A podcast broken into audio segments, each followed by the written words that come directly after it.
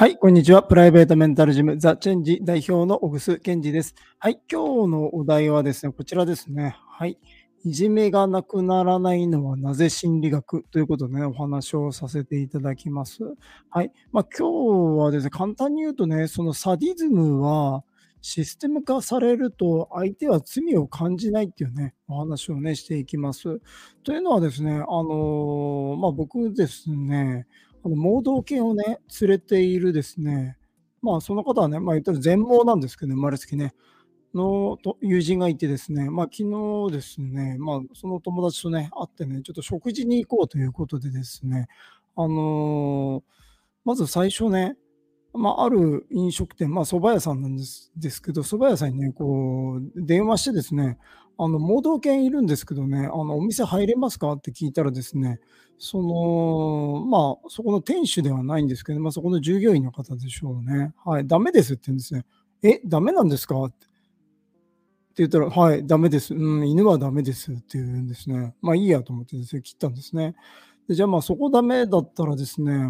ね、レストランに行こうということでですね、お店までですね、行ったんですね。その友人とね、犬とね、僕とでですね。で、行ったらですね、またそこの従業員の方がね、出てきてですね、これ、犬ってもう目の前に犬いるわけですよ。盲導犬ね、ラブラドールですけどね、ラブラドールが、盲導犬がいてですね、これ犬ダメですかって言ったらね、ダメですねって言うんですね。はい。それでね、だんだんね、ちょっとね、僕もね、エキサイトしてきちゃってですね、ダメなのって言って、いや、ダメですね。じゃあ、店長呼んでよって言ったら、いや、店長呼んでもですね、同じ対応になるだけだと思うんですね。って言って、いや、あなたはね、自分がね、非人道的なことをしてるってね、自覚しなきゃダメだよってね、言ったんですね。それで、じゃあ目の見えない人はね、このレストランっていうかお店に入れないのかって、いや、そういうわけじゃなくて犬がダメなんですとか言ってですね、もういいからあなた、もう店長がダメならもう社長かね、オーナーに聞いてきてって言ったんですね。そこはもう多分何百軒も店あるようなとこだからね。そしたらね、その方が、従業員の方がですね、店長のところに走って行ってですね、そしたら店長がバーッと走ってきてですね、どうぞ、入ってくださいっていうふうになったんですね。はい。でね、要はですね、犬はダメですって2人の方にね、言われたわけですよ。うん。で、これ要はね、マスク警察だとかですね、自粛警察だとかですね、いろんな同調圧力加えてきたりとかですね、言ったらそれがね、いじめになっていくんですよね。で、これ何が言いたいかというとですね、この従業員の方、今ね、蕎麦屋の女性の従業員の方とね、レストランのね、従業員の方とね、2人今登場人物出てきたんですけど、2人ともね、悪気ないんですよね。むしろですね、自分がいいことをしている。で、何か悪いものっていうか、異物っていうかね、が混入してきたからですね、なんかそれを排除しようっていうことなんですね。言ったらいじめっていうのはですね、そういうことなんですね。うん。特に日本は島国だから、同じ人しかいないからね、全員髪の毛黒くてね、はい、目も色も黒くてですね、背格好も同じっていうですね、だから異物が入ってくるとですね、ウイルスみたいなもんでですね、これは排除しようっていう、これがいじめなんですよ。うん、でだからそのいじめのことをその同調圧力って呼んだりとかしてるだけなんですね。だからいじめ、だからそういうね、その理由が変わってるだけなんですよ。マスクしろとかですね、その犬連れた人間入れるなとかですね、はい、そう、ワクチン打てとかですね、うん。そうだから、最初言った通りですね、そのいじめっていうかサディズムですね。サディズムはシステム化されるとですね、相手はですね、罪悪感を感じないんです。だからいじめをしてる側っていうのはですね、いじめだと思ってないし、そのいじめっていうですね、善ですね、いいことをして、集団をね、むしろ守ってると。秩序を守ってるんだと。いう精神構造になっていくんですね。はい。だからね、僕このメンタルジムザ・チェンジっていうね、こうやってますけどね。言ったらこの哲学っていうのをね、作ったって言われているね、そのアリストテレスとかソクラテスとかいるわけですけど、まあ、この人たち哲学作ったって言いながらですね、言ったら奴隷使ってたわけですよ。その時代はね、ローマ時代っていうのはですね、9割の市民、あ、間違えた逆だ、1割の市民ね、1割の市民という9割の奴隷なんですよ。で、社会が構成されてたんですね。だけどね、それでいて哲学ってこれどういうことなんだってね、人を奴隷として使っていながらですね、哲学ってこれ一体どういかにってなるじゃないですか。で、それは簡単で、今の話と一緒なんですよ。皆さんも冷蔵庫とかね、テレビとかね、洗濯機とか電話とか自転車とか使ってますよね。冷蔵庫とかテレビとか自転車とかを差別してますか？見下してますか？虐待したり暴力振るってますかって、そういう意識はないですよね。そういうふうに認識してないから、要は人じゃないからと思ってるわけですよ。ね、冷蔵庫のことね。自転車なんか閉鎖すると外に置いたってずっと野ざらしなわけですよね。いやー、俺こんな虐待してるとかないですよね。はい。で、それはなんでかというと、自転車のことを人だと思ってないからね。まあ人じゃないしね。っていうことです。だからアリストテレス、ソクラテスはその哲学だなんだとかね、人のなんか善だ悪だとかですね、なんかいろいろ言ってるけど、その奴隷のことを自転車が冷蔵庫だと思ってるってことなんですね。だからこれ話戻るんだけど、そのサディズムはシステム化されるとね、罪悪感を感じないと、はい、むしろ自分のことを正義、その集団を守るための善の行動をね、正義の行動をとってるっていうのがいじめとか同調圧力の正体なんですね。はい、だから今言いたかったのね、そのいじめっていうかですね、こう攻撃する対象のことを人だと思ってないんですよ。うん、さっきの自転車とか冷蔵庫と同じ扱い。だから見下すとか、別に冷蔵庫のこと見下してないんですよね。差別してるとか言う人いるけど、差別もしてないんですよ。うん、冷蔵庫のこと皆さん差別してないですよね。自転車のこともね、電子レンジのこともね。はい。っていう、だからよくね、よくそんなね、人とも思ってないことできるなとかですね、差別とかって言うんだけど、まあ、奴隷制度っていうのはね、結構長い間、つい最近までね、ありましたけど、それで差別、黒人差別とか、有色人種差別とかですね、言ってんだけど、簡単に言うとね、差別してる側は別に差別の意識なんかないんです。うん。そう。だから、有色人種を差別してるとか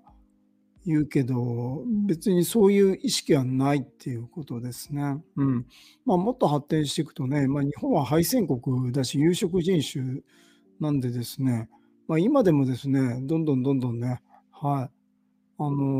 まあ、アメリカの基地がですね、ずっとあってですね、それを僕らがずっとお金払ってですね、今、防衛費4兆円なんだけどね、今度は12兆円にするって言ってですね、まあ、簡単に言うと、アメリカにお金あげるっていうことなんですけどね、より12兆円ね。はい。でも、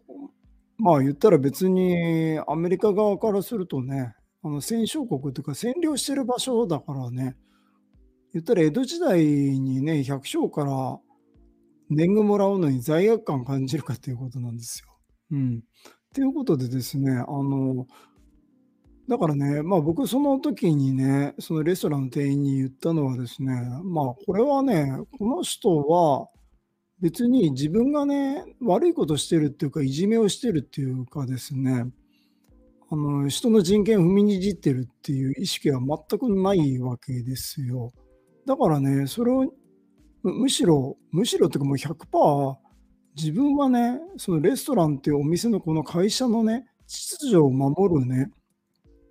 善の行動をとっていて、僕と僕の友人とその犬がね、もうウイルスみたいな、ばい菌みたいなもんでね、こいつら排除せんといかんと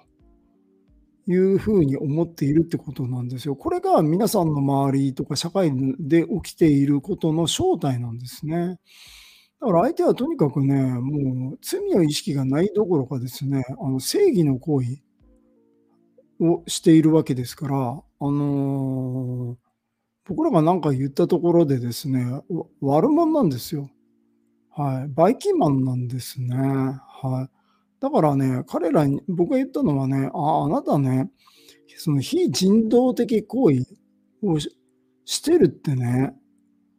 相手に認識させないといけないっていうことですよね。はい。あなたは正義の味方じゃないですよっていうね、人権を踏みにじっているんですよっていうことをですね、はい。僕はお伝えしてですね、で、その目の見えないやつは店に入れんってそういうことかっていうね、はい。いうことをね、今言ったんですけどね、あとは別にその法律的にもですね、盲導犬はね、法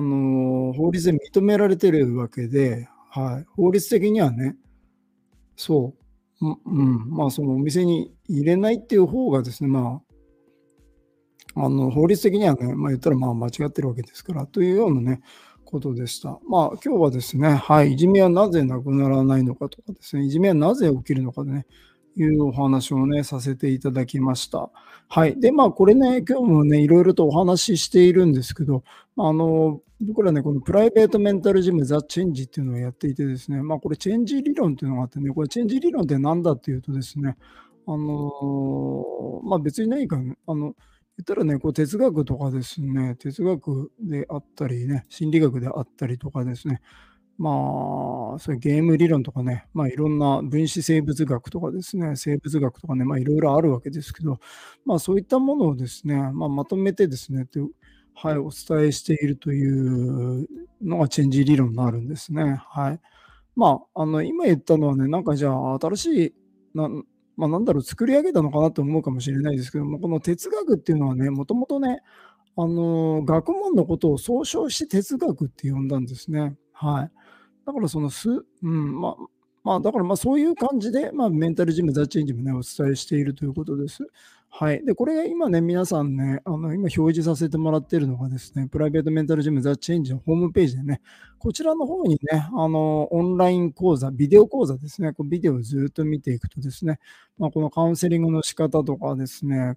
はい、カウンセラー養成講座とかね、はい、そういった情報とか、あと本もね、はい、たくさん出てますね。片田智也さん、心理カウンセラーの片田智也さんがね、出した本とかね、はい、チェンジの、3つの理論の本とか、テキストブックとか、ね、ですね。はい。あとは、この Amazon プライムビデオなんかでもね、メンタルジムザ・チェンジでね、検索していただくとですね、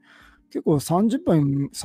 以上ぐらいのですね、映像がね、はい、Amazon プライムビデオに上がっていて、Amazon プライム会員の方はですね、無料で見られますんでね、ぜひね、覗いていただけたらと思います。あとはね、このチェンジラジオじゃないですけど、ポッドキャストとかね、Appleのポッドキャストですね、あとは Spotify とかですね、はい、Google ポッドキャストとかあってですね、そちらの方でもですね、ラジオが聞けますんでね、はい、ぜひね、聞いていただけたらと思います。はい。あとは一番メインのですね、このチェンジカウンセリングですね。カウンセリングもね、していますんでですね、はい。